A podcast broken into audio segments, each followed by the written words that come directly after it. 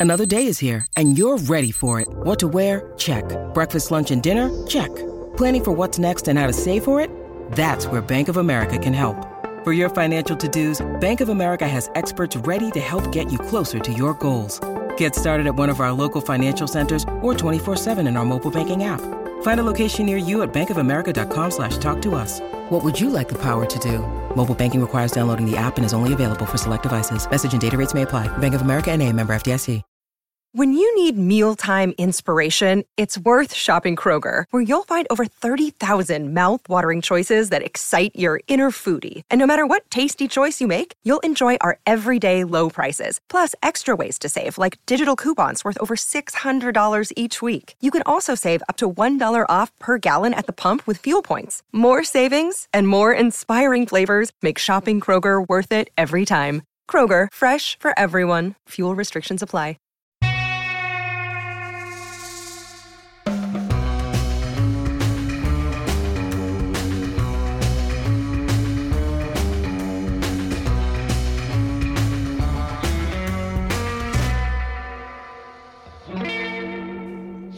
This is Gilbert Gottfried, and this is Gilbert Gottfried's amazing colossal podcast with my co host, Frank Santopadre. Our guest this week is a producer, activist, theater director, musician, playwright, screenwriter, Oscar nominated film director, Oscar winning actor, and one of the most versatile and admired artists of his generation. You've seen him on TV shows like The Simpsons, Saturday Night Live, The Brink, and Castle Rock, and in films like The Hudsucker Proxy, Tapehead, Shortcuts, Jacob's Ladder, High Fidelity, Mystic River, War of the Worlds, Dark Waters, and one of the most beloved motion pictures ever put on celluloid, The Shawshank Redemption. He's also written and directed the critically acclaimed films like Bob Roberts, Dead Man Walking, Cradle Will Rock, and the recent documentary 45 Seconds of Laughter, and has worked with an impressive list of legends and icons, including Clint Eastwood, Steven Spielberg, Walter Matthau, Bruce Springsteen, Martin Scorsese, Paul Newman, and his friend and occasional mentor, Robert Altman. He's also one of the founders and artistic director of the Actors Gang, an experimental theater and nonprofit group that's produced and continues to produce hundreds of plays all over the world and has spawned the Prison Project, a nationally recognized inmate rehabilitation program currently running in over a dozen California prisons. His newest project is the hilarious and satirical podcast Bobbo Supreme, co starring talents such as Jack Black and our friend Patton Oswalt, and currently available on the Patreon platform. Frank and I have such admiration and respect for this man that we decided to wait at least 20 minutes into the interview to ask him about Howard the Duck. Please welcome to the show one of our favorite performers and a man who says he's still emotionally scarred from the time a priest took him to see Deliverance when he was 10 years old. the multi talented Tim Robbins. Thanks. Thanks. That's the best introduction I've ever gotten. Thank you. We'll cut it together so it makes sense, Tim. okay. Thanks for finding time for us. Now, I, I agree to I agreed to be patient asking you about Howard the Duck, but I can't wait on the priest one.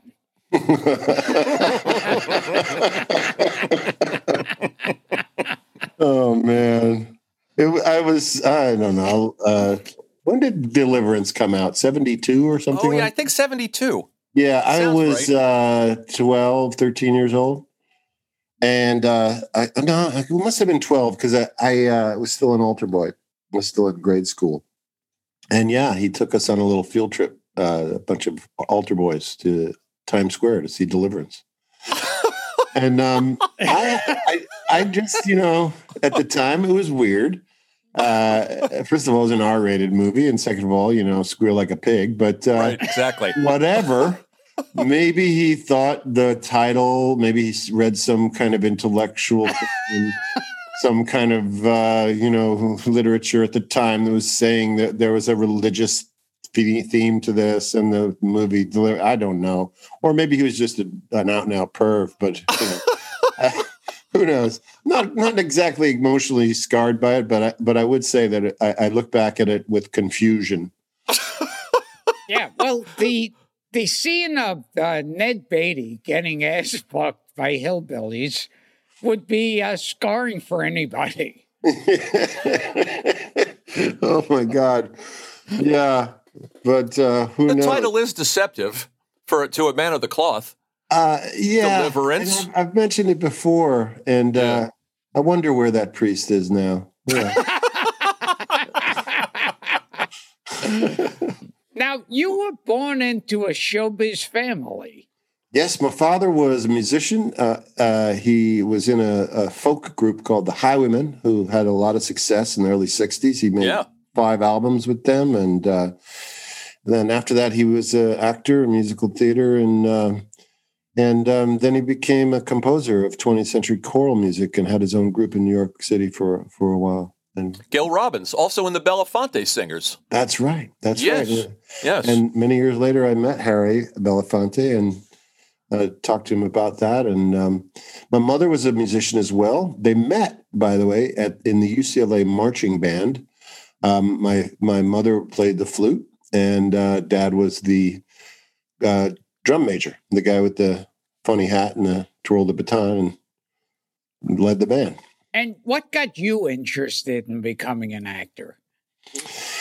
Uh, probably seeing my father on stage. You know, that was a pretty magical thing. Um, th- first, as a as a musical performer, uh, he used to do this section of the concert called Shaggy Dog Stories, and um, it was a very funny section. And he'd sing these silly songs, and the audience would laugh. And I remember as a kid seeing my dad up there making people laugh and that was pretty intoxicating you know when you see that that's a possibility to do in your life. Most families you know uh, you know you say you want to be an actor and they say oh god no. Uh, you know that's the end. You need to you know what are you going to do to make a living? Uh, with my family it was always a possibility. There was a big respect for culture and music and art and um, and so it, you know as much as I wanted to jump in right away when I was young. Uh, my father, I wanted to go to performing arts high school in Manhattan, and my father wouldn't let me. Uh, he said, "You need to get an education first before you decide what you want to do in your life." And um, he was right. I hated him at the time for it, but he was right. Didn't he um, say there's nothing said, worse than an uneducated actor? Yeah, he said yeah. there's nothing worse than having a conversation with an uneducated actor. because he had had some at that point, I having been for himself, and yeah. But he was around to see so much of your success. Yes, he was, and uh, he, he passed about uh, seven years ago. Um, he and my mom passed twelve days apart. Um, it was one of those, yeah, one of those beautiful passings. Um, my mom wasn't particularly ill at the time, but uh, the night before she passed, uh, we had hired a nurse to be with her, and uh, she said, uh, He's here. And the nurse said, No, he's not. And he, she said, He most certainly is. And he looks very strong. And she went to bed that night and joined him. Oh, wow. It was quite beautiful. Wow. Yeah. That is beautiful. She had had a dream two nights before that when my sisters were still there where she said that she she you know because she had been agitated the night before. She woke up in the morning she says don't worry everything's going to be fine. And my sister said well what what, what what's up? And she said well you know uh, last night i had this dream and i was in my childhood home in westwood california and coming down the street were friends of mine uh, led by my oldest friend. And uh, it was weird because they were from all different parts of my life. There was my friends when I was a kid, and there was my friends from work, and there was my friends from the choral society, and and uh, it was strange, but they really calmed me, and I think everything's going to be fine. And what we realized was it was all the souls that had passed that were coming to tell her, "Don't worry." It was wow. It was there were a lot of incredibly uh, magical moments around that whole thing. How many years were they married, Tim? Uh, 52 years. 52. So the bond the bond was was so strong that Oh yeah, they didn't want to be without each other. Yeah. I, I, yeah. I, was I was reading about your dad, and I was reading about uh, Roulette Records. He was on the infamous Roulette Records with uh, Morris Levy, Gilbert, who we learned all of, yes. who we learned all about when they were the uh, the Cumberland Three. But you're, I, I was thinking. That's right. Reading about your dad, and I was thinking he worked with Tom Paxton and all these great and I was thinking he must have been a fan of, of Christopher Guest's "The A Mighty Wind." That must have oh. that must have rung true for him. Oh yeah, and waiting for Guffman. right, just the world he inhabited. One of the greatest. Um, you know, he told me a story when he was uh, ill. He, I, I, went down and uh, to his house and I filmed him and I interviewed him, and he told me this amazing story. Uh, he said, you know, when he was a young man, he had had four kids pretty quick, and uh, he was working as a, a, a music teacher in Pomona, California, and he started a little folk group, and they started doing gigs and. Um, they they you know went up to the San Francisco to the hungry i and they did the Los Angeles folk scene. But he was a little restless, and he was living in Pomona, and uh, so he took a trip to New York City to check it out, to check out the folk scene there. And this was like 1960, and um, he said he was. Uh, he told me there was this one evening that um, he remembered very clearly. And here he was, this, you know, no one knew who he was. He hadn't proven himself yet. But uh, Ronnie Gilbert, who was in a group called the Weavers, mm-hmm. um, befriended him. And she invited him to this uh, concert that was happening. It was a, a, a, living wake for a man named Cisco Houston, who was a very good friend of Woody Guthrie's and had served in, in the Navy with him. And um, uh, he was dying, but all of his friends wanted to give him a send off. They wanted him in the room so that they could sing to him. And uh, it was, uh, he said, and, and this is one of the t- only times I saw him cry.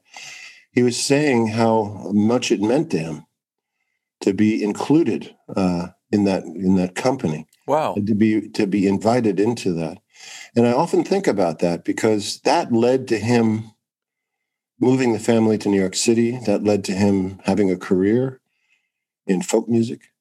And I often think about that one moment of kindness that Ronnie Gilbert shared my, with my father that led to everything in my life. Um, and I often, you know, when when I when I see people that are are new that uh, are interested in this whole wild ride we're on, uh, I, I often uh, res- give respect to that moment and try to treat people in that way. Of course. So was a, that was a turning point. Yeah. Yeah.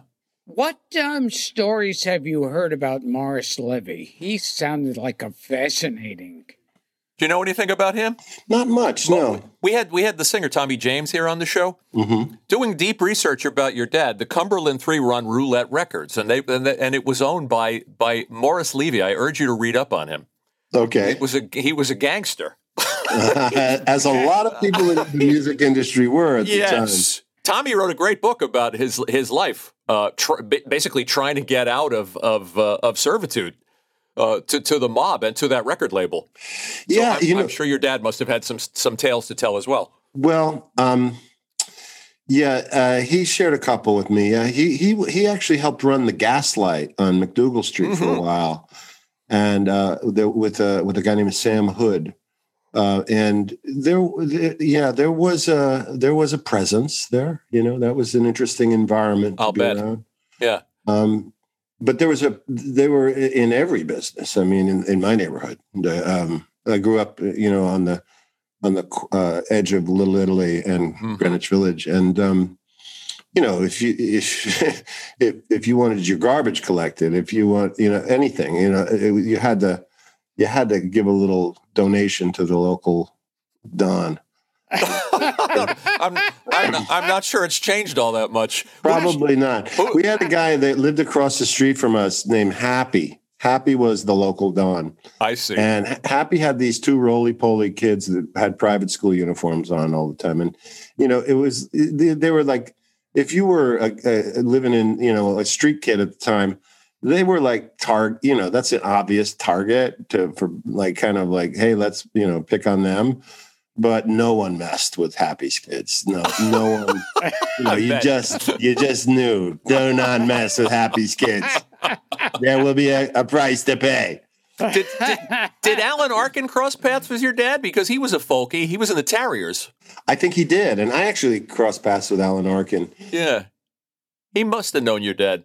Uh, I was. I almost did a movie with him. It was really interesting because it was right before the player actually and uh, I, uh, robert altman had told me he wants he wanted me to do the player and uh, I, it wasn't coming together. The money wasn't coming together and i was broke and i had uh, you know just had my first kid and i you know, I needed to work. And so there was this movie. I won't name the name of it, but there, there, was this movie. It was a comedy and it was, you know, it wasn't that good, but it was like a million dollars to do it. Right. And I, and so we, me and Alan Arkin are flying out to LA from New York in the same plane. And I'm sitting next to him and he, he is also going out for the same reason to, you know, to meet with these people. Mm-hmm. And he goes to me, he says, why the fuck do you want to do this movie? And I was like, well, uh, you know, I'm kind of, he says, this, it's not funny. It's not funny. And I said, I know, I know, I know. He said, you shouldn't do it. and I was so grateful for that because it gave me the strength to say no.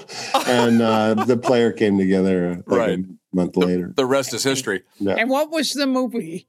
Do you uh, remember? Uh, uh, yeah, I don't like the trash old kind of you know things. Right, like we'll, that, we'll, make our listeners work for it. who, who, else did you see in the club? I know you, you hung out there, even though you were underage. You, you spent time in the Gaslight. Yes, I did, but you know it, it was it was not it didn't serve they didn't serve alcohol there. Oh, okay. Uh, so it was, you know, it wasn't illegal for me to be there. Um, I saw uh, Livingston Taylor. I saw Cat Stevens. Wow. I saw Sonny Terry and Brownie McGhee. I saw Eric Andersen. I saw uh, John Hammond. Um, I saw some really cool uh, blues artists because uh, everybody played. I mean, Hendrix played that room. Yeah, everybody yeah. played. Allen Ginsberg, and then point. there was this comedian named Uncle Dirty that played. Yes, yes, yes. You remember? You know that guy, right? Yes. Robert Robert Altman, I think was his also his name. Really? Bob Altman. Yeah, yeah. Bob I didn't Altman know that. was Uncle yeah. Dirty. Yeah, yeah. I yeah. I, I knew Uncle. Me Dirty. and my sister thought he was the funniest thing on earth, right? And um, yeah, uh, we we and then I snuck in one night uh, uh for um, the Gaslight moved uh, to to to Bleecker Street. Uh, it was called the Gaslight A Go Go, and my dad was helping run that place. And um, I snuck in and saw Richard Pryor.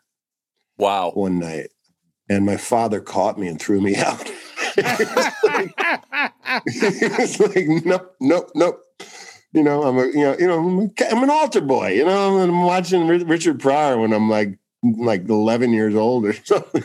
like, I thought it was so funny.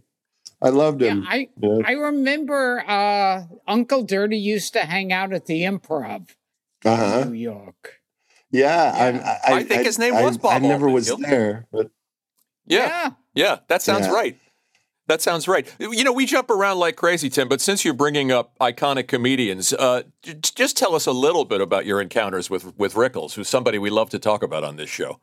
Oh wow, he was so funny. Um, I, I, ran into him at a, a Oscar party uh, at Dani Janssen's place, and got to know him a little bit after that. Um, uh, he, yeah, I, I, just loved him. I, I, I, you know, it's the kind of person that you, you know you, you've watched your entire life. You, you you've laughed so many times, and then he he he becomes that in front of you but he's and and you realize he's giving you this beautiful gift of like he's gonna rib you, he's gonna like bust your chops for free, you know.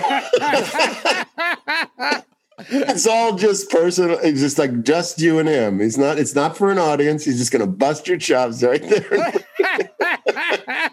I felt so honored. I felt like I just entered into a new club or something. Just you know the personal beration of of Don Rickles.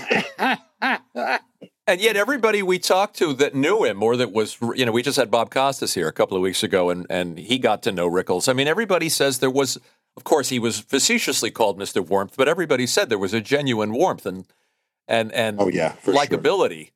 with the guy. For sure, I loved him. I loved him. Yeah, and I, you know, th- that um, old Hollywood. Um, I ran into uh, quite a few of those people as I was coming up, and mm-hmm. another person I, I, loved was Jerry Weintraub. Uh, you know, he oh legend. Uh, you know, he was just just the best guy, you know. Um, and uh, you know, it was so sad when he died. You know, he he, he produced The Brink, uh, this HBO show I did, and uh, he, he had uh, he was very um, he, was incredible at telling stories uh, about his life, but never from braggadocio. It was always like telling a story about how he told Frank Sinatra that before he did his Madison Square Garden concert, he says, You can't do seven ballads in a row. That's never to work. it's never to work, Frank. Seven ballads in a row. And he says, You know what, Timmy? It, it was the highlight of the concert. wow. We feel we missed out by not having Jerry Weintraub on this show because we we love the old showbiz stories, and he was just a uh, great raconteur. A lovely guy, a lovely guy, and I got to know him very well. And uh, you know, I think the last time I talked to him, it was you know, he was just you know he was in a funk, and he for some reason he called me and just you know tried to make him laugh a few yeah. times. I like the Brink, by the way. I, I, I read something that that after, after Jerry's passing, that that had something to do with HBO not bringing it back. I think it did. Yeah, I think which it is did. unfortunate. It was a very good show. Yeah, we were about to do Russia. Yeah, it would have been great. Smart it would show. Have been awesome. People can find it still. Our friend Michael Lehmann directed a bunch of them as as well. And and you, and you worked with someone that's whose name has popped up on this show a number of times, and that's Lou Jacobi. Oh, all mm-hmm. those great character actors you worked with on IQ. And Walter Matt, the same movie, yeah. Yeah, Walter, Gene, Gene Saks. Yeah, well, I love Walter, love Lou. But it was, you know, it, it, I always, I, you know, when I was uh, uh, before I started working as an actor, my uh, one of the jobs I had was I was a waiter at the Hillcrest Country Club. Oh wow! Wow! Yeah, so I um, so I had uh, encountered all these people I used to see on the Johnny Carson show, you know, the Tonight Show, uh, and served like Steve Lawrence and Eydie, uh, Steve, Steve and Eydie, uh, uh, uh, Eydie Gormé, Eydie Gormé, Lawrence, yeah. and um, and I think Rickles was in there a few times, and I reminded him of that when I met him, and you know, um, George Burns was a regular almost every day, and so I I had encountered this kind of the old classic showbiz guys who I have great admiration for. You know, they kind of laid the groundwork for comedy. Uh, and as much as I had at the time, because I was a punk rocker at the time, mm-hmm. as much as I had like a certain contempt for the new Hollywood and the kind of stupid sitcoms and shit, those guys i just I, I, just had such respect for the you know the the the ones that were in the trenches that that made uh, american comedy you know um, that created this uh, great great uh, future for all of us. And uh, yeah. I never got to meet carson. I would have never met, never met carson? Did yeah. did you meet groucho or jack benny? I uh I think Groucho. When did Groucho die? Seventy-seven. I, I don't know. I, I seem to have a memory of one. I think it was that I wasn't there and he was there, or something that he had been in. Because I was a huge fan of his and and the Marx Brothers, and yeah. Oh, uh, we like you even more now, Tim. Yeah, I mean, like, I, here I am, like you know, this kid just out of UCLA, and I'm seeing all these legends and wondering whether they want brisket or uh, you know, the, or the fish. You know, you want the fish or the brisket? You know. oh, you were you also worked with Robin Williams. I loved him. I loved him. He was he was a good friend and a, a um, just a, I, I'm so sad about that still. It just you know I'm sad and pissed off and I you know uh, I was blessed to have him in my life uh, and in all of his beautiful chaotic genius um, to be able to share moments with him and you know being you know our families went on vacation a couple times together and uh, when I first worked with him, I had just had my first son, Jack, and uh, it was Cadillac Man. And I remember being super nervous because, you know, the first day of shooting, you know, you know, Robin, he's, you know, there's the script and then there's Robin, right? Of course. So Robin just started improvising and I just started going along with him, right? And I, it, it was, it was so, uh, it was such a breakthrough for me because you know, at that point, I pretty much stayed to the script and, you know, a young actor, I'm not going to, I would make suggestions about certain lines and everything, but I wouldn't go completely into left field.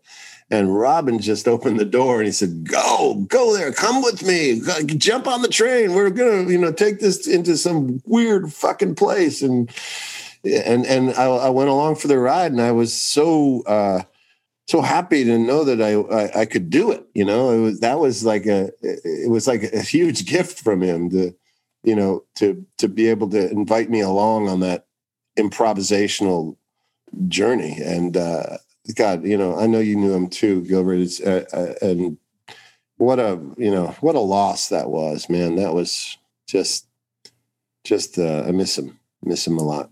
Yeah, I mean, a, a few times uh, he would come into the clubs, drop in the clubs a lot. And and a couple of times he would he invited me when he was on stage, he'd invite me to come up and just play. And always it was like exhausting and exhilarating at the same time. But yeah. Yeah. I mean, I guess one of the, you know, to be able to make Robin Williams laugh, that that was a, a great joy. oh man and and also you worked uh, with Paul Newman. I did. I did. Tell you're us about. You're just going to make me cry. Is that what? Is that what this is about? a dream gonna, come true. You you gonna, called that. it was a dream come true, uh, and um, you know, I had. Uh, he was one of my uh, heroes growing up. You know, um, not only was he a great actor, uh, uh, but also a committed uh, individual that was unafraid of expressing his opinion and standing on the side of uh, marginalized people. And oh yeah, uh, you know, and starting that um, Newman's Own uh, that was uh, purely for the every profit, every dollar profit went to charities. Uh, he was just a, a beautiful man. Um, so was his wife, jo- Joanne Woodward, and and you know I, uh, I, I was doing a, sh- uh, a, movie called Hudsucker Proxy with him, and it was we were uh, going after work one day. He said, "Yeah, let's go get a six pack." And um, I got in the car with him, and man, oh man, he would he was nuts behind the wheel. I mean, he he drove so fast. I'm sitting in the, the, you know the I'm sitting shotgun, and I'm thinking, okay, well, not a bad way to die, you know, uh, with Paul Newman. That would be all right. You know, you might get second billing in the story, though. That's true. Might have gotten second billing, but I would, I would have taken it for Paul. Loved of him. course. Um, he had that wild glint in his eye, that That's mischievous hilarious. kind of like uh, I'm gonna, you know, let's fuck shit up kind of thing. Um, very young in, in, a lot of ways, uh, in his spirit, and um, he uh, he uh, supported my theater company, the Actors Gang, with generous donations every year. Came to see my play embedded in at the Public Theater in New York, and took us out to dinner afterwards. And just was a you know a, a real good, a real good man. He did so much for so many people, and and used yeah. used his celebrity, as you said, to to to to uh, better people's lives. But he was also a mischievous person too. Uh-huh. You know, he was very famous for his practical jokes. Mm-hmm. Um, Altman uh, told me about a couple of his practical jokes on, I think it was Buffalo Bill they did together. And oh yeah, yeah, you know, he would always uh, pull things on Redford. You know, that was that was the you know, always find a way like to fill up his uh, trailer, his movie trailer. You know, that he was his motorhome with uh, I forgot what it was, popcorn maybe, and you know, so that he opened his door and this like ton of popcorn. I forgot what exactly he filled it up with, but he was always doing stuff like that, which is you know this kind of like mischievous elf. He didn't. He had that look in his eyes all the time. It's like he wanted to have fun and he wanted to, you know, in his own way, um, uh, create a, a, a nice environment for people to work in. We will return to Gilbert Gottfried's amazing colossal podcast after this. And you did an episode of The Love Boat. I did. Yeah. Yes. 1984. I was on the Love Boat in a flashback. Oh.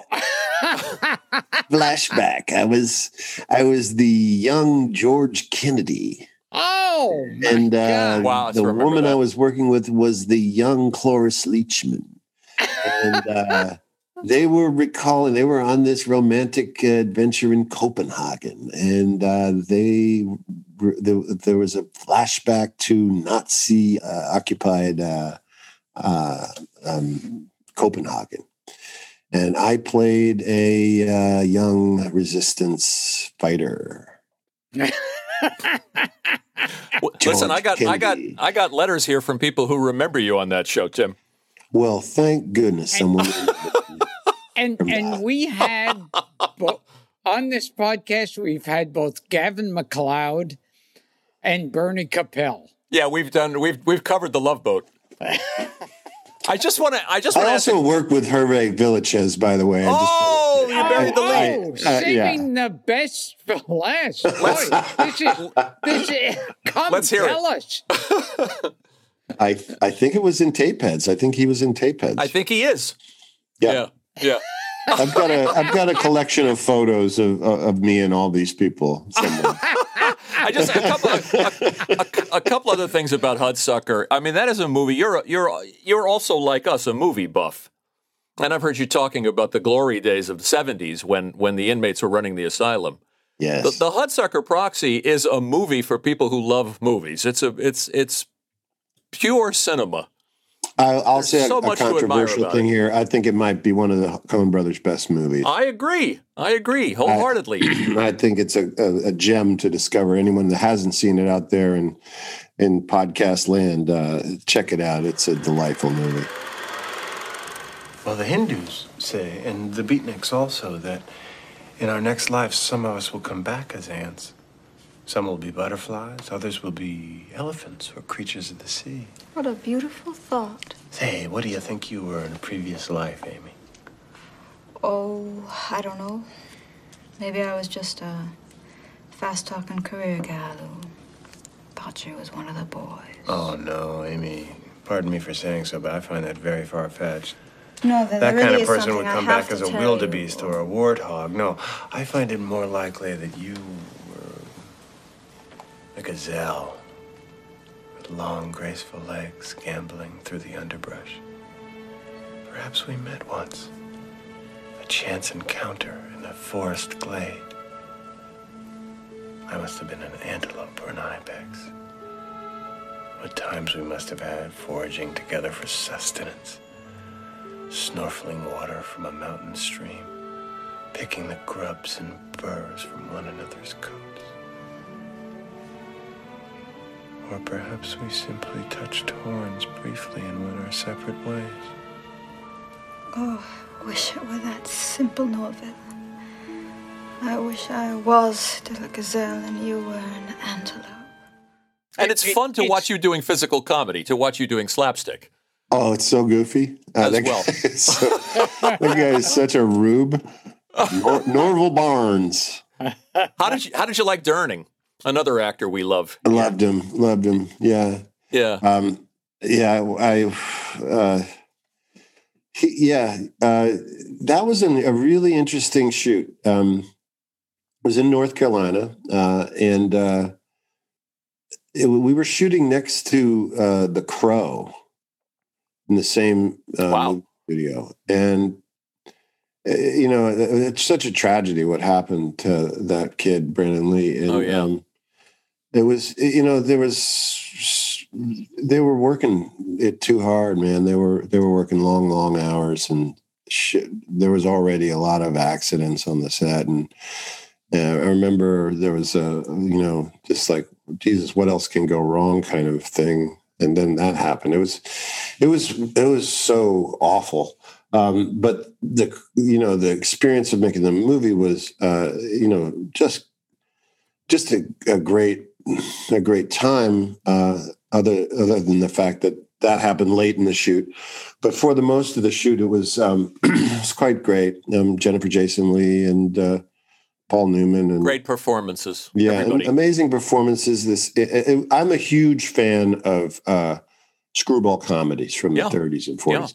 The you know that quick paced, uh, smart talking career woman kind of you know. Sure. Yeah, Well, she's doing that Rosalind Russell Hepburn thing throughout. yeah, so good. Yeah. It's so good. And Yeah. um, I, you know, Amy I, I just I just recently watched one of my rewatched one of my favorite movies, uh, My Man Godfrey, It's great. which um, just and I was so, it was so great to watch it with my son who had never seen it, you know, and just like I know all the good stuff that's coming. I, I, as a matter of fact, I I kind of. Uh, created a character in Cradle Will Rock that's an homage to to Carlo, the the guy, the the uh, the um, uh, what is, the protege of uh, of the rich woman. Oh, the Giamatti character. yeah, Yeah, he's great. yeah. Right. In, in my man Godfrey, that guy's like acting like a monkey to make the girl laugh. That's 'cause she's right. crying and climbing up the you know curtains and doing all these dramatic poses. It's just so funny and over the top. But all, also all those movies and the Capra movies and uh, the Sturges movies, they all were talking to their times too. They weren't just. It wasn't just mindless comedy. There were there was real social import in those movies. They Oh, were- certainly in a movie like My Man Godfrey. a- a- they were talking about a generation that was kind of traumatized by the Great Depression, and they they were addressing what was happening. And as you remember in My Man Godfrey, Yep. when it all starts with a, a, a- a- the this like treasure hunt for a forgotten man, a homeless person. That uh, these rich people are having this big party, and they want to find a homeless person Sure. so that they can get a prize. Right. And William Powell is the homeless person. winds up being hired as the butler in, in the estate of this very rich family. But it's, uh, you know, uh, all those movies really had an effect on me growing up. I- Well, you look at the social conscience of something like Sullivan's Travels yeah. as well. Yeah. Or Mr. Smith Goes to Or Washington. Mr. Smith. Yeah. It's a Wonderful Life or, yeah, all it's, yeah, Somebody told me that you get teary eyed watching It's a Wonderful Life. I do every time. Yeah. Is it? like, Can I ask? Is it the same p- part where my wife and I cry Which when part is when the brother to, when the brother says a toast to my big brother, the richest man in town? That's a good moment. That's a good moment.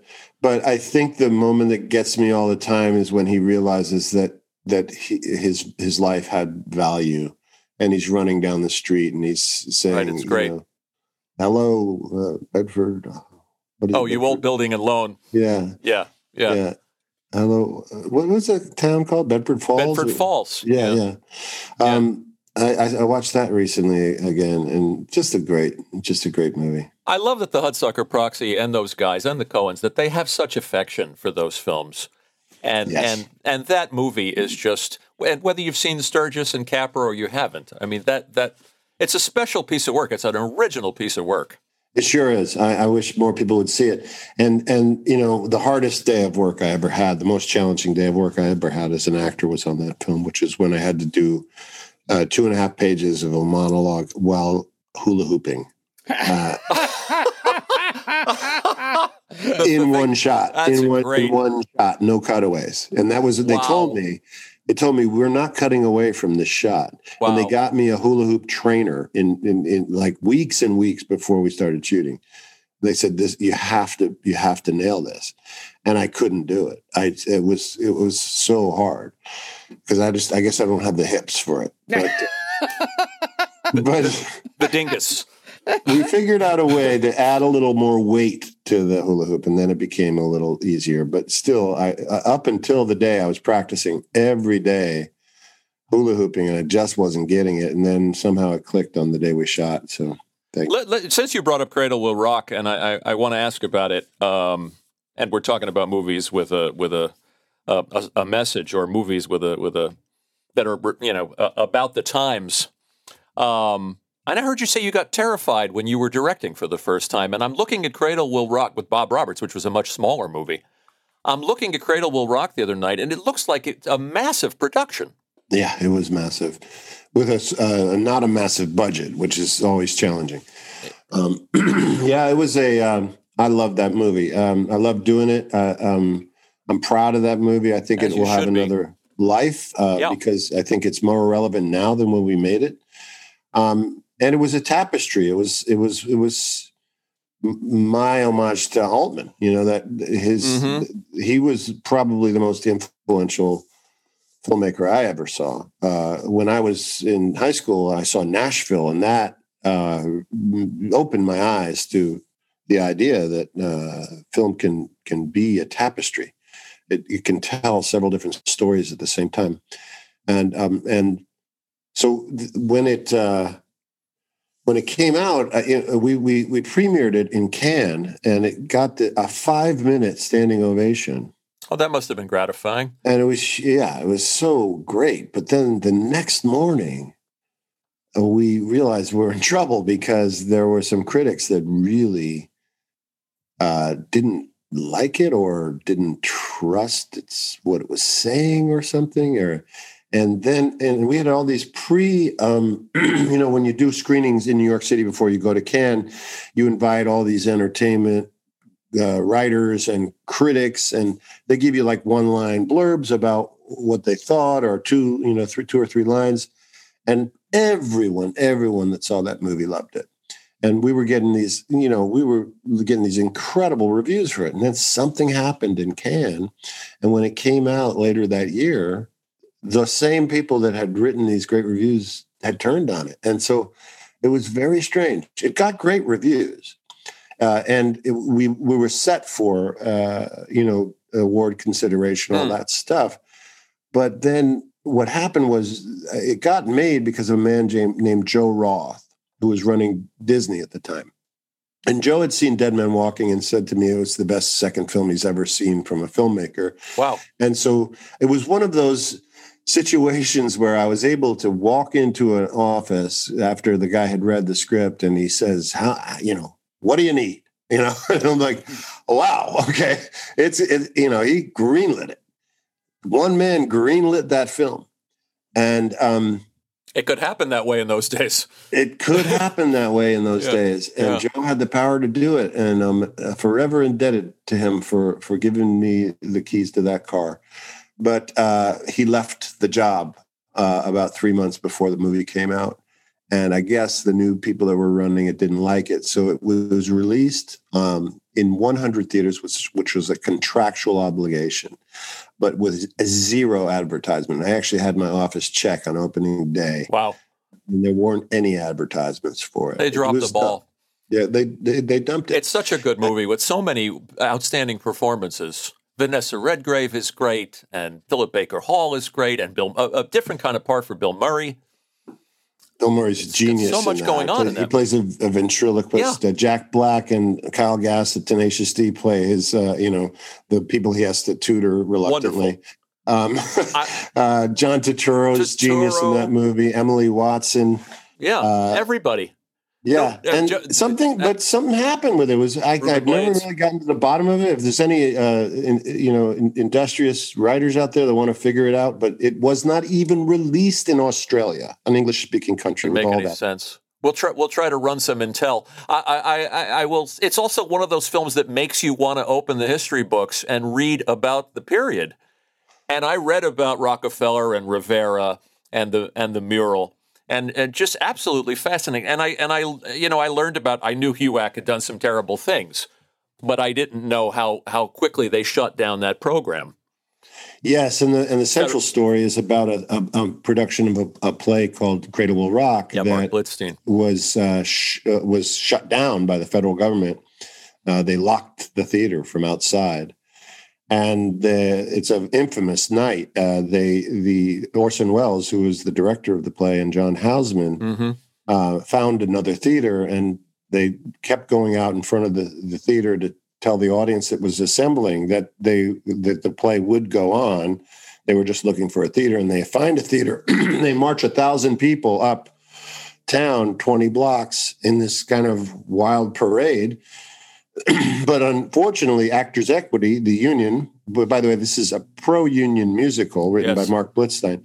The union, Actors Equity, tells them they can't perform it because it's not the original producer. So their union has forbidden their actors from performing this play. So now all the actors are assembled in the audience to watch Marc Blitzstein, the composer, perform all of the parts of the of the musical. He starts into the first song, he sings the first song and then he starts this the first character enters and he's narrating it. And the woman olive stanton played by emily watson stands up in the audience and starts to sing her part from the audience. And then the subsequent entrances of the actors are all scattered throughout the audience. Mm-hmm. and a couple of the musicians showed up and they it was this amazing moment because because it was artists saying you know what we're not actually on the stage, so we're not breaking the actors' equity rule. We're performing from the audience, so we can do that, right? And it became this uh, legendary night in, in theater and a legendary moment for you know the the idea of, of freedom and, yeah. and freedom of speech. And uh, Olive Stanton for me was the hero of of that story. The Emily Watson character. Yes. Yeah. yeah. It, it's an important history. It's an important moment in history to have put on film when you risk everything to speak your truth that was that moment. When you she was risking her uh, standing in actors equity she was risking her entire career. And by the way she was risking her safety because there were cops all around. And uh, a week before that there had been um, some murders in, in, a, in a strike. And so the audience was well aware of this. But when we filmed it um, didn't tell the audience anything. We just told them the backstory, uh, the extras that were there. We just said they, you know, there was this going to be this play. You've just marched uptown. Uh, you're all assembled. There's a, a, little tension because there there has been some violence lately. There, it's it, it, but uh, you're going to watch just one person, Hank Azaria, playing Mark Blitz, and he's going to perform the entire play for you. So they didn't know any of the actors were going to stand up, and we shot first in the direction of the audience and holy cow the audience was it was just such a great night. It That's was great. because they were experiencing what that audience back in 1937 was experiencing. And obviously that that audience in Cannes felt it felt that. Yeah and it was it was they, uh, they we had uh, we had about uh, 15 hours of glory on that film. It's a ter- i'm gonna uh, we got a uh, we got a pretty good listenership on this show. I'm gonna urge our listeners to if you have not seen cradle will rock please see it it's it's an important movie, and it'll make you interested in in that era. And it's you know another movie about politics fucking up a, a, a basically good idea. a noble by the, idea. By the way, an era that we might be re-entering soon. Yes, let's the hope the economy not. doesn't turn around. Yeah. Let's hope not. Which is the perfect se- segue into Bobbo Supreme. Yes. Your oral A U R A L cinema. Yes. Theater of the mind, we like to call it here. yeah, I had I had originally intended it as a film. Um, I had I was about to go out with Adam McKay producing as to find financing, and uh, then COVID hit, and uh, it was clear that nothing was going to get filmed, and I wouldn't be able to film it by the time that the election rolled around. So mm-hmm. I got mm-hmm. to work on adapting it to uh, an oral entertainment. Uh, I wanted to create a kind of soundscape of um, uh, you know that that filled your filled the listener's imagination up with so much so many sound effects and so much movement and music and weird characters so that they could imagine what it looked like i hope that is what we've done. It, Absolutely. It, and you mentioned screwball comedies. The pace of screwball comedies, it certainly moves that fast. It has to. Yeah. It has it's to. It's great. Yeah, it was it was uh, it was very challenging to do too because you know uh, everyone was in isolation. You know, yeah, I was going to ask, how'd you pull lockdown. that off? I, I, bought a bunch of microphones and I sent them. I, well, I and then I sent the script to uh, some actors who I'd worked with. Who I, uh, some of some of them are, are, good friends. Some of them whom I, I, I just have recently met, and um, I asked them if they would participate, and every one of them said yes. And uh, so I sent them microphones, and we were feeding into one engineer uh, at the time we recorded, I think there were 25 actors, and we eventually used about 35 actors. Uh, we had done a Zoom uh, rehearsal, uh, and so we could see each other's face. But when we recorded it, we had to eliminate the the film aspect of it, the uh, visual aspect, because of the sound quality. So, what wound up happening was we were doing this fast paced comedy uh, without it was it was really you know you had to concentrate on on on how this how it sounded and it was such a good challenge some people were you know locked in their closets because that was where the best signal was and there was the wow. most quiet uh, Kerri Kenney uh, and Tom Lennon are in it Kerri Kenney was um, was uh, uh, saying um, that she she put a sign on her door saying "Do not disturb," and she said I felt like I was like a twelve year old again, saying, "Mom, leave me alone. I'm I'm recording something. Don't bother wow. me. Don't knock on the door." It's like doo wop groups uh, recording in bathrooms. yeah, for the sound. Yeah. yeah. And those, you know, this is the other thing. Every room had to sound different. You know, there's a bathroom in Bobbo. There's a there's a White House. He's tricked out the White House in all these different uh, entertainment kind of studio fact, uh, fact ways. You know, he's he's got a, a Rose Garden morning show. He's got uh, an afternoon game show he does called Losers Suck. He's got his science and cool stuff room. It's great. He's got uh, a strip club. He's got uh, um, an, a recording studio. There's, you know, uh, he's a recording artist slash president, um, and so it was, it was, it had to have this sense of movement, constant movement. That this, this, this narcissistic president, narcoleptic, narcissistic narcoleptic, game yes. show host, and a game yeah. show host. Yeah, it's uh, great. uh, wanted to get the idea that he just was in constant motion, that he uh, had a attention span uh, about the length of a two year old and, and needed to yeah. constantly be moving. It, you know, Gil, yeah, I heard uh, I heard comparisons made. We were talking about Orson Welles a minute ago. I heard comparisons made to, to Mercury Theater. Gilbert, you'd, you'd love this because it's it, it is old radio essentially. It, it, it, in, a, in a way, it's very cinematic but it but it is like old time radio. You know, when I, I just recently took a trip across country, uh, I you know I didn't want I I stayed, uh, you know I, I camped out and uh, cooked out. You know I didn't want to stay in any hotels, but I had Sirius XM and I uh, there's this old radio classic channel and I listened to a lot of those old radio shows. Mm-hmm. That it was you know, they, that was a, a, great art form. Like Inner, uh, Inner Sanctum and those kind of shows? Pre television, yeah. Yeah. And amazing, amazing uh, work with sound effects. But Mercury Theater was so genius because yes. they took it to another level. Uh, they created a, a, a, real verite in the work that they did. That's why War of the Worlds freaked everyone out. It sounded like it was actually happening. And, and, and not only that, but Mercury Theater was also attuned to doing material that was reflecting people's anxieties at the time. And at, at the time, there was a, a, a, the fascism was growing in Europe, and mm-hmm. and the idea of an invasion was not uh, uh something that was impossible. So it kind of tapped into this collective anxiety, created a panic. And my favorite is is there's film of, of Orson Welles being asked about it, and, and the, you know the look on his face saying, we had no idea. Of course he did. of course you did. That was the whole intent. He was such a. He was like, I I look at or, that that young that Orson Welles as a punk rocker. He he just he. Wow, that's an interesting he, analogy. He was a, a rebel, a yeah. total rebel. You know he um you know. uh had a with his uh, Project eight ninety one uh, with, with the with the Federal Theater Project. He had he was uh, had integrated casts, which was not done at the time. Mm-hmm. You either had an all African American cast, you had all white cast. He was integrating. He was doing controversial material, and by the time he got around to doing uh, Citizen Kane, I don't know if you know this story, but do you know what do you, do you know what Rosebud is? Oh, oh yes, Gilbert yes, knows. yes, uh, his his um, Hearst's girlfriend's vagina. Marion Davies. Yes, Marion Davies. yeah. What I heard was it was his pet nickname for her clitoris. Yes, that's, um, the, that's the rumor. You're you're you're you're a little low, Gilbert. You got to go a little higher. Yeah. a story of my life. it's like real estate, Gilbert. Location is everything.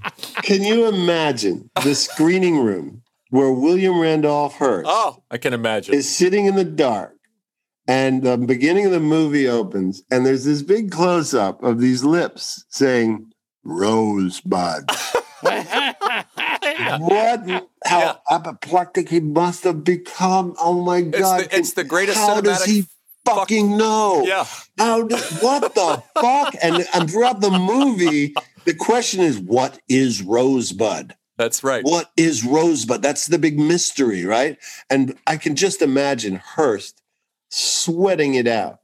You know, when that movie opened, it it it you know they, I, it it had a big challenge because it had some big enemies, and um, the fact that it survived throughout these years and it's become the classic, uh, re- renowned for what it you know as a classic, is extraordinary. Um, and you know, uh, I think it was canceled at Rockefeller Center. The, they didn't the, the movie theater it there. May be. I have to look that up. Well, her, her, of course, the, they, they they were prevented from uh, prohibited from advertising in Hearst newspapers. And then Nelson Rockefeller, a few years later, while they're in post production on um, Magnificent Am- Ambersons, mm-hmm. sends uh, Orson Welles out of the country to South America to do a film to um, try to build an alliance with South America, World War II, etc.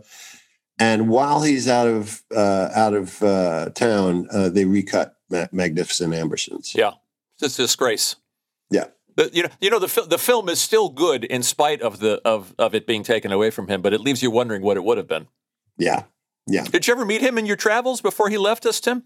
No, I I, I never yeah. did. Well, I love the actor you cast, though. Angus Macfadyen. Angus Macfadyen is really John fun. Cusack, John Joan Cusack are in that movie too. Yes, yes. Yeah, it's and, a terrific movie. I want to urge our listeners to to get their hands on it. Bob Roberts, by the way, not easy to find. I had to buy a DVD of it. Are there are there music rights with that one? No, it's just uh, I'm trying to figure it out myself. Hard to get. And another odd and sometimes disturbing film you made was Jacob's Ladder. Love it. Yes. Uh, yeah. Uh, Jake, uh, that was uh, that was the first time I was kind of the the star of a movie, like the central figure of the movie. And um, I remember shooting it was very difficult. Um, I think Adrian Lyne picked every hellish location in New York City for that movie, and you know, it, there was nothing pretty about that. Movie. Abandoned subway stations. Yeah, but also just the you know the dirtiest dirt holes. You know, yeah. it was just always there was always some horrible uh, feeling on the set, uh, and you know the guy being just tortured by demons all the time. It, it took a toll that movie. It's a, it's a you know it's not really people don't really think of it as a horror film, but it is a horror film. It is, yeah. And, so and is Bob Roberts in in a way. Talk, so is Bob Roberts. I, I, I, just will talk quickly about about uh, Bob Roberts uh, and uh, uh, the great Gore Vidal, who who's such an important part of that film. Yes, yes. Who I, I had the pleasure. I know you knew him very well. I had the pleasure to spend a couple of days with him uh, while I was working on a talk show. Days I will never forget. What a wickedly funny man! Oh man, and he and he brings something to that picture. I mean, there's so it, it has so much going for it, but he brings a certain kind of gravitas. I was very fortunate that he agreed to do it. Uh, he he lifted it up, um, and you know, there's one scene in particular that wasn't on the schedule, um, and I, I, I talked to the production designer Richard Hoover, and I said, "Listen, uh, I'm going to sneak a scene in tomorrow. I need a set. Uh, I need a his office in in the Senate. I just need a desk." And uh, a background, and I'm going to let Gore go. And uh, at this point we're you know really tight budget uh, had producers hovering i'm a first time filmmaker and uh, I, I figured out an hour that i could sneak in just gore and i said to gore i asked him first if he would do it and he said of course and i said listen i all i want i'm going to talk to you off camera i'm going to ask you've just been defeated by bob roberts and i want you to just open up the vault be as completely honest as you will about American politics and and and what your experience as an ex senator would have been. And he, it was genius, you know what he did. Uh, and uh, you know, I became friends with him and uh, saw him throughout his life, and uh, he did a few events with us at the Actors Gang, and uh, I, uh, you know, was a, a, drinking partner with him at mm-hmm. times, and um, yeah, a, a, a really, um, you know, I think we're missing this this kind of person in our uh, in our lives now. Uh, uh, someone that is intelligent and uh, unafraid of of saying certain truths about who we are and what is happening right now. Gore used to do this thing in January all the time, his own State of the Union he would do it, uh, I think, uh, right after the the presidential State of the Union, and it was always just a, an amazing um, uh, insight into into what wasn't said at the at the State of the Union. I admire people like this. I admire people that have that kind of courage to speak truth to power. Of course, he was someone to admire, and and and I, I guess he he brought personal experience to that because people forgot that he'd run for Congress and he was in that class. And he you know, was, he was of that class. He was sure. on the Senate floor when he was a child. Yes, very reading, much so. Uh, reading what uh, he was with his grandfather, who was a senator, who was blind, and so uh, Gore read him uh, anything he needed to to to be reading on the Senate floor. Mm-hmm. Yeah, I, I, just have a, a, question from a listener for you, Tim Gilbert. You'll appreciate this one. Jonathan Sloman from the UK wants to talk about Erik the Viking. What was it like working with two pythons? But more importantly, uh, he says on, a, on an allegedly chaotic shoot in Malta, uh, he wants to know about Mickey Rooney.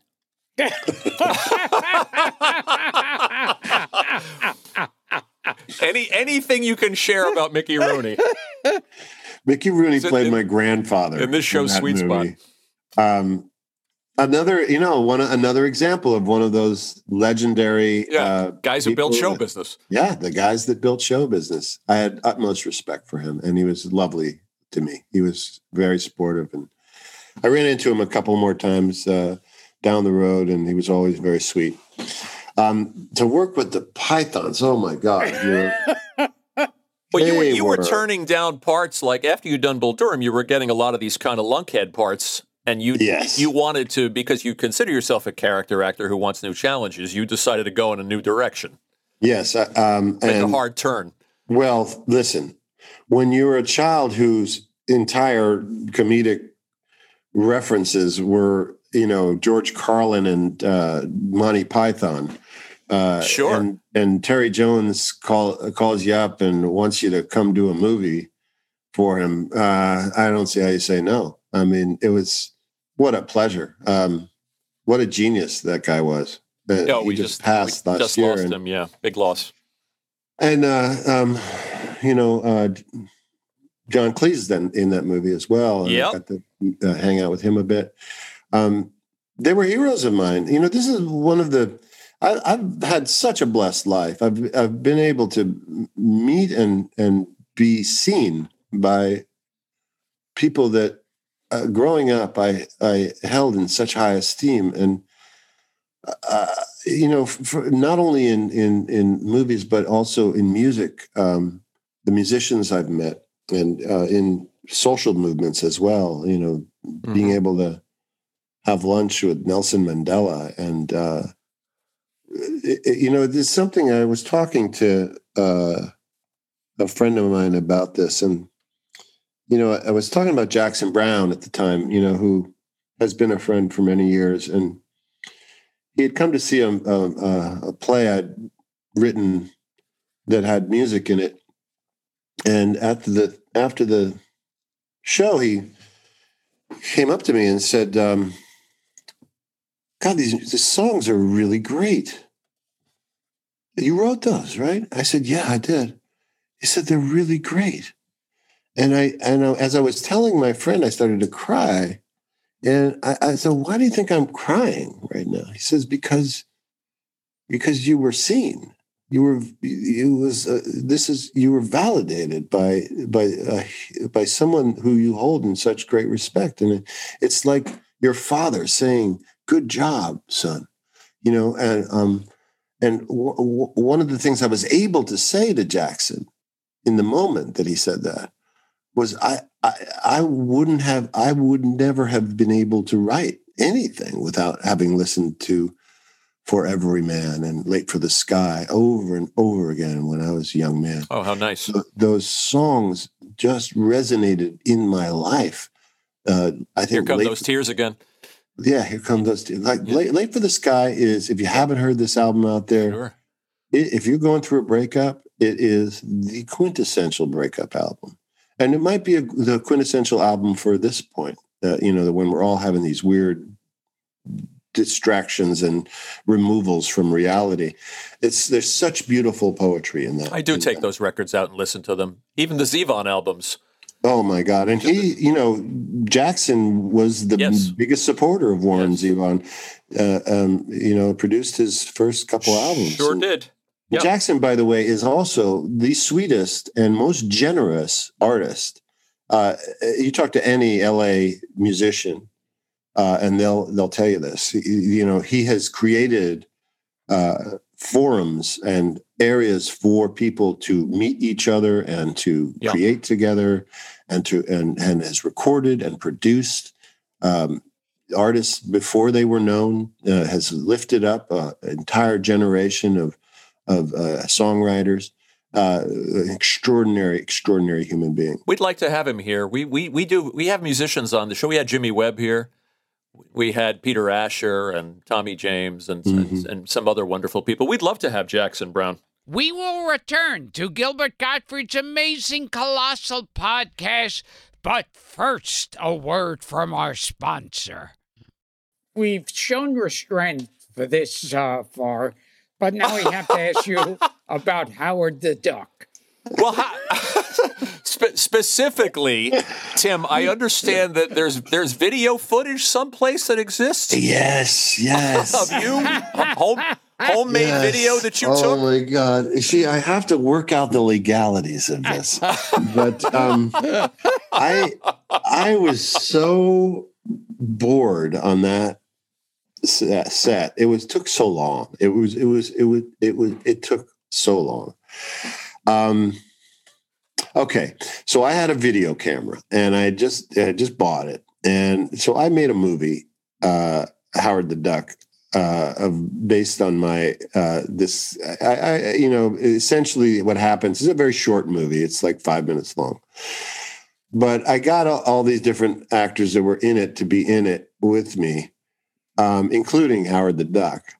and um, the premise of it is that um, everybody hates me on the set, and uh, and including the first AD who yells at me first thing in the morning, saying I don't deserve a breakfast sandwich, and you know, fuck you, asshole, get into makeup, you fucking asshole, you know, and so I'm like, what, what, what?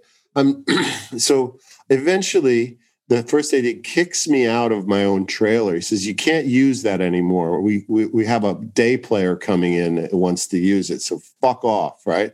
You can use the the honey wagon, the the bathroom. That's your trailer for today." So I'm sitting in the bathroom, and I'm like crying, right? And uh, the door opens, and it's Howard the Duck, and he says, "Get the fuck out of here." kicks me out of the bathroom trailer I had. So, and he just goes on to this kind of like weird, like uh, kind of uh, how I guess my subconscious was feeling at the time of like, what am I doing here? Uh, you know, this is it was it was strange. First of all, there was a lot of money being spent. But walking onto the set the first day, I knew we were in trouble. Oh, you knew there was something wrong with the duck. It was too cute. Right. Right. I, you know, I'd done my research. I'd right. read the comics. Steve I, Gerber, the great Steve Gerber. And I was like, "Oh my god, they should dirty those feathers up a bit." And and then they had this twelve-year-old kid that was inside the suit, and he was and he was he was whining all the time, and he was leaning up against things. And he could the poor kid. I mean, I, I, I, feel for him. They shouldn't have put a twelve year old in that thing. He just it just was too weird to be like you know you know you're the, the you're the duck right and and they had so they had it was all like uh, coordinated with you know electronics they would how it would move and stuff so yeah. essentially the person in the in the suit just had to create the physicality of the walk and the 12 year old it, you know I, I, wherever he is right now kid uh, you know that you got you got shafted that they should not have treated you like that you know, you should probably think about a lawsuit. By the way, I'm just in, just saying. Anyway, Maybe the statute of limitations. There was another guy named Ed that came in, and and when uh, uh, he was a man, and uh, he he was in the suit uh, after after that, and he was quite good. But it was the puppet itself. I just felt was it was it was kind of in the script as well. I'm not sure they knew whether they were appealing to a, a an adult audience or a ch- children's audience. I mean, there's little duck little duck condoms there, and I'm like, that's weird. It's, it's a it's a weird it's a it's a pardon the pun a strange animal. Yeah, yeah. But it is the first Marvel movie. I don't know if you're aware of yes. that. Um, yes. Uh, but um, yes, and then it was. I guess it won some Raspberry Awards and stuff. And the, the movie I like from from uh, from your early career is is Tony Bill's Five Corners. Oh yeah, which not a lot of people know about either. Yeah, Jodie Foster yeah, and Down Really good picture. If I if I could bring up a movie I brought up that I'm quite proud of, uh, Funky Monkey was a movie I was in that they had a monkey suit with an angry an angry drunken French midget.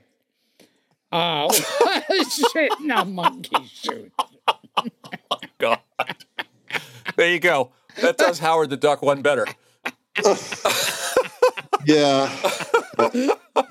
It, it, you know, I, I'm so um, grateful to have survived the the one of the worst bombs of all time.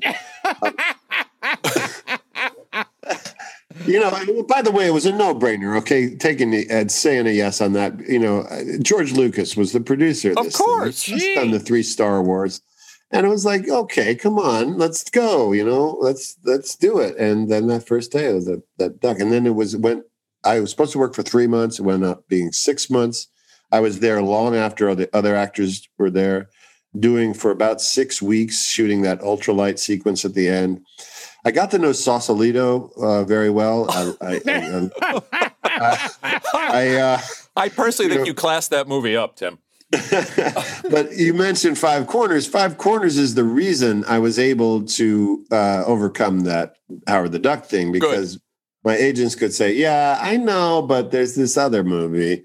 You know, you should check that out before you, you know, put him down the the the trash heap of history." You know, and uh, so I, I, was really grateful to Tony Bill for giving me that shot. Good you know. movie, good filmmaker. Yeah, yeah. Cradle Will Rock and uh, and Five Corners are two movies that we want. You know, people, believe it or not, Tim, they take our recommendations seriously. Really? Well, I've got a couple others. Yeah. let's let's hear them. I love this movie called Secret Life of Words that Isabel Coixet made.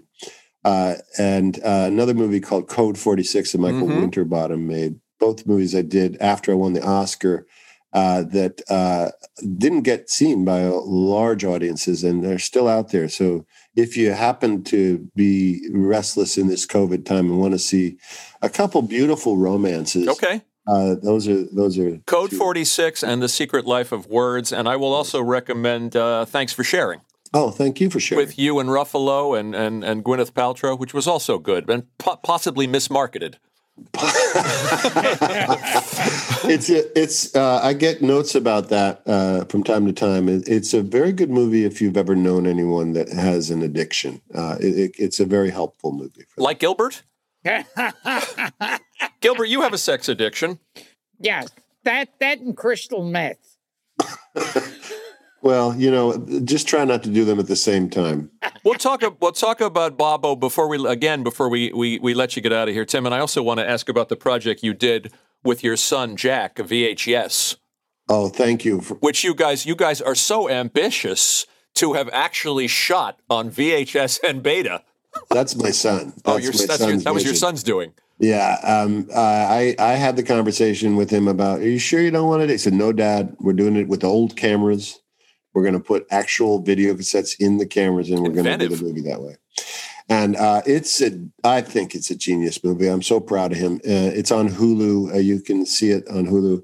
It's um, and it's by the way, we went down to this festival down in Austin, and uh, it started getting these incredible reviews, and uh, you know, comparing him to Cronenberg and uh, wow. you know David Lynch and and I, am so proud of him. He, you know, he had a vision uh, of doing this movie. Uh, basically, the premise of it is that uh, it's like a found video cassette from the 80s. And what you realize as as, as the film progresses, it's a kid that has gotten a uh, camera for Christmas, and he's taping over his parents' wedding video. But he's taping various things with his friend, but he's also discovered late night cable access TV. And so it's it's like a, a series of sketches, but it's tied together by this beautiful emotional thread of of this kid and and the and and his parents going through some rough times in their marriage. And um, there's it's it's moving, it's funny as fuck. It's it's just it. He's you know I'm he's gonna make some great noise. I, I, was a fan of the project you guys did. I'm trying to think of remember the name of it. The project you guys did for Funny or Die about the DJs. Oh yeah, uh, Ultimate, uh, Ultimate, Ultimate, That was fun. Yeah, yeah. He's uh, what was the DJ's name? Sparkle. DJ Sparkle, DJ an eight-year-old prodigy. Yeah, that was smart. that was your your your son is a satirist. Yeah, he's he's very talented you know, he he got a bunch of friends together. He went to USC Film School, and he got uh, he instead of doing the final project, you know, he said, "I want to graduate a semester early and do my own thing." And so I gave him a little money, and he did a short film on this DJ Sparkle.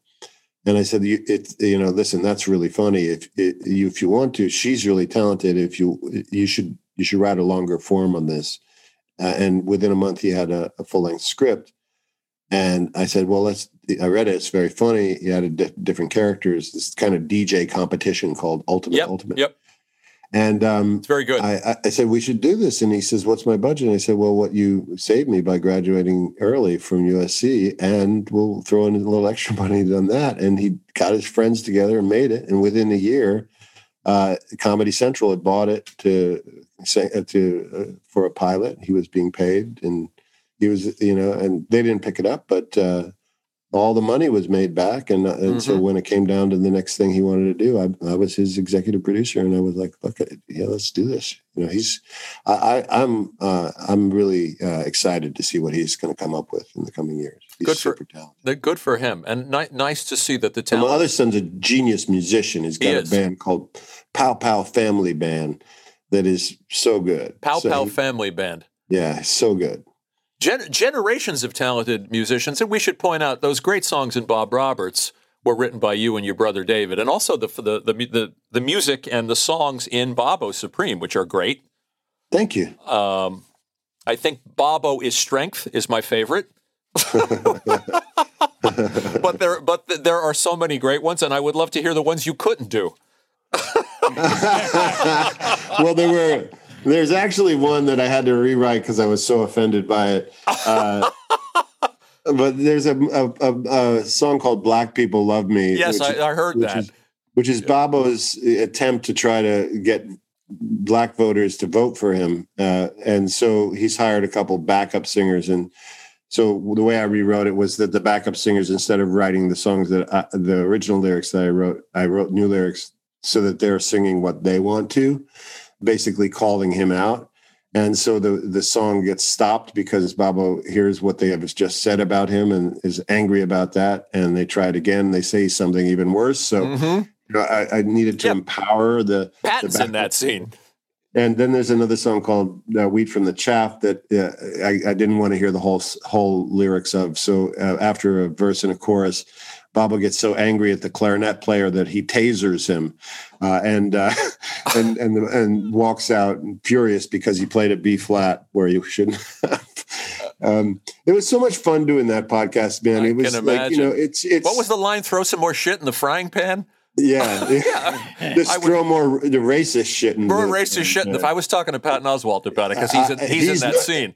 Yeah, he's no man. He's got no fucking plan. Just throwing racist yeah, shit into the frying it's, pan. It's really great. It's it's it's satire, and as you say, satire needs to go too far sometimes. Or it does. It needs this, to be rude. It yeah. needs to. You need to be dangerous with it. It's it it, it can't be imitation. It can't be parody.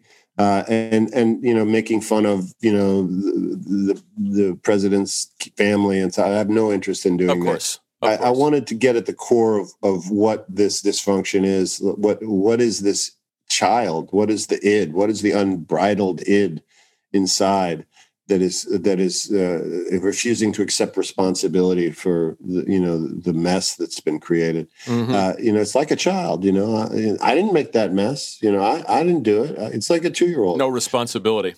And and so I, I tried to tap into that. There's a character called Ubu the King uh, that I played when I was in my 20s. That uh, that's where I wrote it from that perspective. This um, the, in the play, by the way, the first performance of which in the early part of the 19th, 20th uh, century, the Parisian audience was so incensed by this character that they tore up the seats of the theater and there was a riot, a full on riot in the theater. And when I read it in college, I said, I want to do that play. And it is the most outrageous, scatological, fucked up play ever. And uh, so when I was writing Bobbo, I was thinking about Ubu the King. This, uh, yeah, this um, it, basically immoral uh, uh, person in his lust for power will do anything and say anything. It's got a great cast too, and I, in episode two, Alfre Woodard's uh, speech, where she's basically uh, uh, filibustering, where she's just hammering him, yeah, is yeah. is, is is cathartic to oh, listen to, to, listen to. It was wonderful. It's got a great cast, as we said. Our our friend Patton Oswalt is in it. The great Jack Black. Uh, uh, so many funny people. Isla Fisher. Isla Fisher, yeah. Ray yeah. Wise. Uh, we love Ray Wise. Just want to uh, ask you about this list of character actors quickly. Gilbert, you'll groove to this because, you know, Tim, for you to consider yourself a character actor, I, I mean, this this this wonderful list of, of character actors uh, that, that you worked with. I mean, not only Ray Wise and, and, and Charles Durning, uh, but you know, people like Barnard Hughes, who who I think that was his last part in Cradle Will Rock. Mm-hmm. The great James Whitmore. I mean, you know, people like Fred Ward and Margo Martindale and and and uh, Gilbert mentioned Lou Jacobi and Cherry Jones and Robert Prosky uh, and Vanessa Redgrave and our friend Danny Aiello, who's in Jacob's Ladder. These people are treasures. And Ted Levine. Ted Levine, it was great.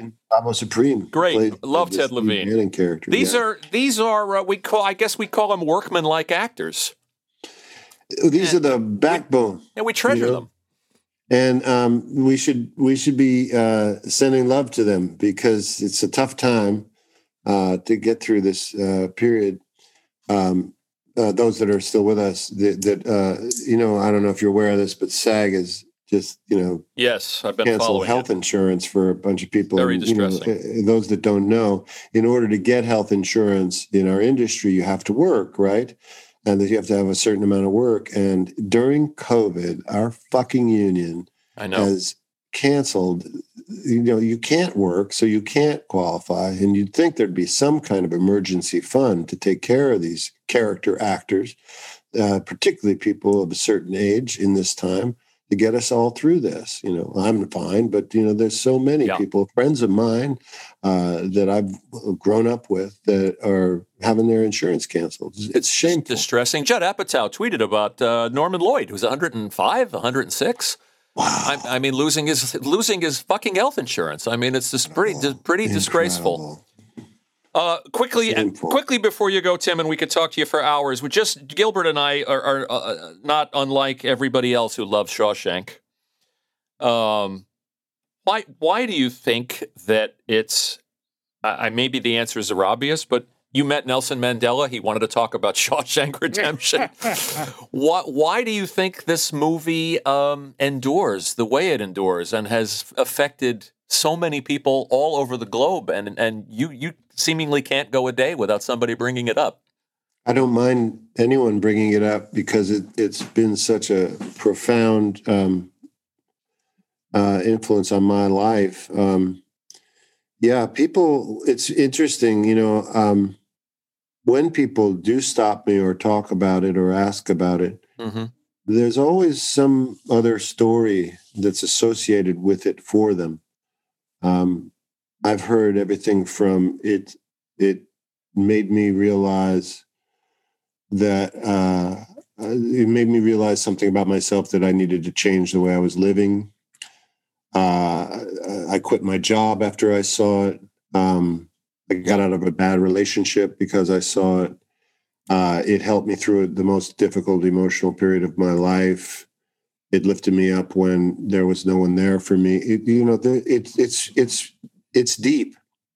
It's deep, and uh, I I feel honored to be part of that, and um, I, I, feel honored to be part of a movie that can serve that function for people, uh, that that can do something for people's souls.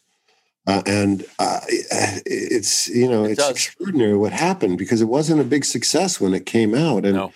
it just became it got this life of its own, and it's become the this, this beloved movie, um, eh, but but not just in the like I like that movie, but in this this made made me feel something uh, uh, that really profoundly changed me. Well, when a, when when art can lift people like that, when when when a piece of art, I mean, I'm, my mind goes to the scene where you you lock yourself in the uh, in the office and put the and put the uh, the opera record on. When when when a movie, when a piece of art can can elevate and can can inspire people ar- uh, around the world. It's a beautiful thing and a rare thing. Andy? Andy? I have no idea to this day what those two Italian ladies were singing about.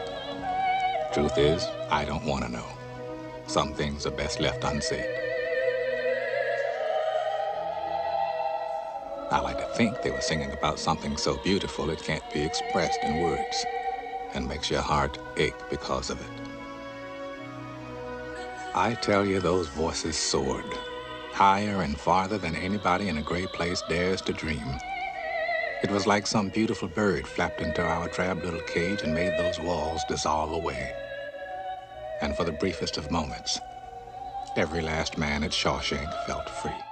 And yes, and that piece of music is such a good choice for it too. You know that uh, it's that Mozart. It's just it's yeah. I mean, it's uh it's like that monkey movie that Gilbert was talking just about. Just like it. See, there's a pro, Gilbert, a guy that knows how to do a callback. You know, we've had a lot of actors on the show. This is a question about Gilbert, Tim. We've had Richard Kind and Bob Balaban and Griffin Dunne and and and uh, Joe Joey Pants was here and uh, just a Dan, Danny Aiello and, and a million Joe Mantegna. We'll, we want to ask you what we asked them. Could you see Gilbert in a dramatic part? Yeah, absolutely. Comedians are uh, are, are great dramatic actors all the ones that I've seen. What do you think, Gil? Well, if he says so, I'll go along with it. What did Alan Arkin say that he could see you doing? Was it Lear? Uh, yeah, or someone. Oh, I he said. Oh, he said he could see you doing um, Willy Loman. Willy Loman. Mm, I can see that. And my other two favorites was that Dick Van Dyke said I would have made a great buddy in uh, like oh on the, the, Van Dyke show on the Van Dyke show and uh, what oh geez uh, was it Adam West? Adam West. Adam West said I would have been a great penguin. so those were my two proudest moments. I could I could see you as like a like a like in a like a like a psychopath. Uh, in a like a psychopath, like a like one of those like murder movies, you know, like. and, and, you come on, you're just just smiling all the time, just like like like the character in M, like the uh, or or yeah, uh, the Peter Lorre Peter Lorre in M, yeah, yeah, you, yeah. or Harry Roat Jr. Gilbert Al- Alan's part in Wait Until Dark. Oh my God! Yeah, you you could play that kind of psychopath. Or what's the one Richard Widmark where he pushes the old lady down the stairs? Oh, Kiss of Death. Oh yeah, what is that? Kiss of Death. Kiss of Death. Yeah, yeah. I could see you. Uh, I would like to see you sing an opera. Actually, I'd like to. See, I I would oh, pay good money for that, man. we want to thank some people, Tim, who helped get you here, and that is Jason Smith and Brian Baldinger, who are also involved with Bobbo Supreme, our, our friends at Starburns Audio. Uh, props to Lisa Rudin, too, they wanted to say. And thank you to uh, Lauren Schwartz, uh, all the people who helped deliver our guests. Uh, we, we are grateful to. Uh, and congratulations on all the wonderful work with the Actors Gang and the Prison Project. It's important work that you're doing. Thank you. Um, it's filled my life in, in an extraordinary way. Uh, last 14 years uh, has really put perspective on everything for me. Uh, when you go inside and you are able to see the courage it takes for these uh, incarcerated men and women to to um, leave uh, their past behind and and embrace a new reality and uh, have the courage to go up and pretend to be characters and express emotions that they haven't expressed for years um, that have been locked inside them. Yeah, to see that liberation and to see that beauty come out, it's it's extraordinary. It makes everything possible. And the Actors Gang, yes, we will. And the Actors Gang will be uh, will be up and running again and doing good things all over the world once this accursed uh, pandemic lifts. You bet we will. We're surviving. We're we're continuing our programs in prison. We're continuing our education programs. Actually, expanding our educa- education programs via uh, this new medium of teaching, and uh, we've been doing some workshops as well to develop new pieces. And so, whenever we can assemble in a room together, we will, and uh, we will get through this, and um, we'll be better for it. And the kinds of material we'll be presenting will be uh, relevant to this time and, and will resonate with our audiences, I promise. You have done wonderful work for, and made a difference in a lot of people's lives. So, congratulations. Bobbo Supreme, patreon.com slash Tim Robbins Presents is how they can get it. Please, please, please. Five, epi- five episodes. Hey, we all need a good laugh, right? Yes. I was going to ask you about that. You saying humor was essential to survival. Absolutely, man. This is what we miss the most, isn't it? The, the ability to assemble, uh, whether it's in a restaurant or a movie theater or a live theater or a concert hall, be able to stand with other people, could be strangers, and tr- create a temporary community around the emotions that are being expressed in those places and share a collective anger or a collective fear or yep. to laugh together or to weep together. This is something that is essential for the human condition, and it's something that's been kept from us. And and uh, it's it's uh, my hope that uh, Bobbo Supreme can can kind of create a, a, a weird virtual community uh, where you can go someplace and laugh together at something and gather strength from that. It's a hoot, and it's it's it's a lot of actors and friends having fun, and that that that fun comes across. And like I said, you know, it, you know it, we need to laugh. It's will, so important right now. Will you it's, do more than five? And will you direct another comedy at some point? I know you directed an episode of The Brink and and some other things. Will you direct another feature comedy? I would love to. I would love to, and uh, I, I, have many uh, ideas about that and scripts. It's just about getting uh, someone to give me the keys to the car. Okay, and, and I won't crash it. I swear. Something that we've discussed on this show a lot, and that is also. I mean, it's. I also, uh, you know, I've seen the films where you're laughing all at the same part, or when the hero shoots the bad guy and you're all cheering. Uh, but do you think movies, ha- movie theaters, have any future? I don't know. I do know that uh, this is going to be a significant cultural shift. Yeah. Uh, when we come out of this, uh, this moment in particular, uh, I think people are starting to make decisions about what that will be. I would encourage those people that hold that kind of power to really assess the situation. I think we're in a moment like it was in the early 70s when Hollywood was making all these irrelevant movies and the streets were filled with strife and riots and protests against the Vietnam War. And Hollywood was putting out musicals like Thoroughly Modern Millie, and sure. no one was going to see them. And they Hollywood was blaming it on television, you know. But uh, it wasn't television. It was that they w- were making irrelevancies. And what happened was Dennis Hopper made this movie called Easy Rider. It was a huge hit. And all the Hollywood studios realized there is an audience still out there. And they started hiring all these hippie filmmakers. And that's how we got Robert Altman. That's how we got Hal Ashby and Brian De Palma and Alan Pakula. Robert Martin, Benton. Martin Scorsese. Right. All of them. You know, the, all of these. Coppola. Yeah. Yeah. Just genius moment in American film. It all came out of not knowing, you know, and that's where I think we are right now. I don't think people really know what audiences want. I think we got a little glimpse of it, though. I think we saw the success of Parasite, and we saw the Academy hmm. say to the industry, we're going to give this best picture, best foreign picture, best director, and best screenplay make more films like this. Wow. Right? Wow. I hadn't given that any thought. Absolutely. It was the Academy sending a huge message. Makes sense. To the industry. And what was that movie about? It wasn't about superheroes or rich people or. Yeah, wasn't know, escapism at all. it was about us. It was right. about the income disparity that's ha- that was happening. It was about poor people, just like some of those movies in the 30s that were about poor people, people that wanted to see stories that reflected their lives and not fantasize. Well, I hope I hope you're right. It would be a lovely uh, uh, outcome. It would be a lovely silver lining to this whole pandemic if if if that were true, and and we did return to those glory years. I'm holding out hope for that, and I'm you know, I I hope that people might be able to see that. Uh, I, I have a feeling they're just going to try to say, "Hey, you know, look over here. That didn't happen. Just uh, here's your superhero movie again. You know, don't worry about it. Remember how, the, how fun this used to be? Hey, everybody,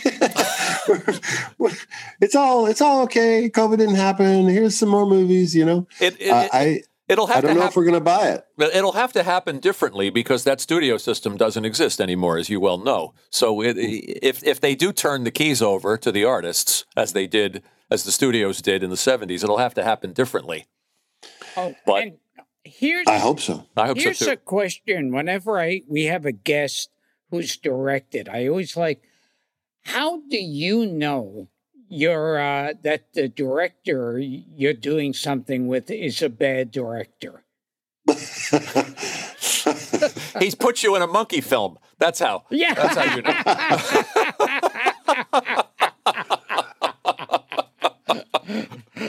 um, you kind of know right away.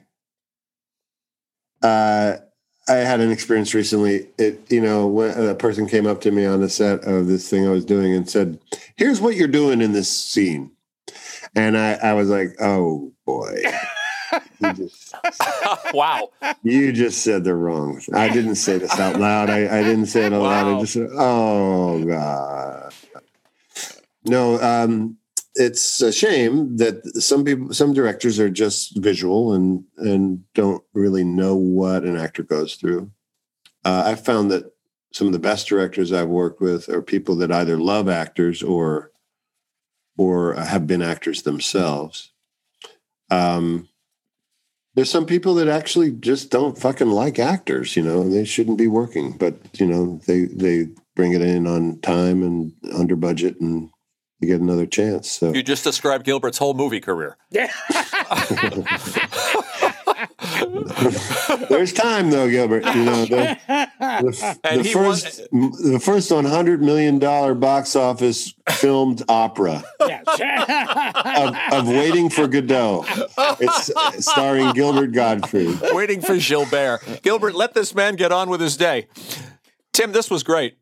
Thanks so much for having me, you guys. Oh, was you were great. You're so so generous.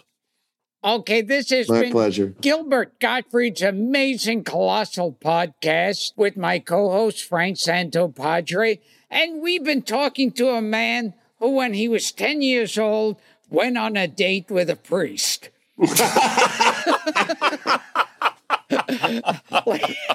Thank you, Tim Robbins. And Tim, if we ever meet up, we're going to talk about Bob Murphy and Lindsey Nelson.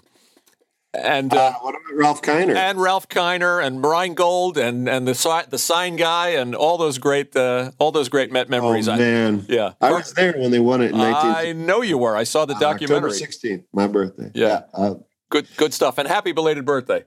thank you, and go Dodgers. Go Dodgers. All right, Bobbo Supreme, folks, and find Cradle Will Rock and Bob Roberts and Five Corners and The Brink and all kinds of wonderful things and The Secret Life of Words and all of these wonderful projects that Tim is involved with. And I'll I'll right. see I'll see you on the View again if we ever get back there. Okay. Thanks, Frank. Thanks, pal. Gilbert. Thank you. Thanks, Dara. Count it in, Rudolph. Yes, sir, Mr. President. One, two, three, four. Everybody's telling lies but me. Everybody's making up their own reality. Everyone that hates me is unable to see that Bobbo is love. Bobbo is love. Everybody is in love with war. Everyone that fights for me knows what they're fighting for. Bobbo is shouted out from shore to shining shore that Bobbo is peace. Bobbo is peace. It's everybody's right to be a slave. To work from morn to midnight till you meet an early grave. The worker and the farmer in the home of the brave cry, Bobbo is freedom. Bobbo is freedom. It's everybody's right to be dumb. The less you know, the less you care, the less to overcome. Come Bobboist, it is the time to beat the fucking drum, cause Bobbo is strength. Bobbo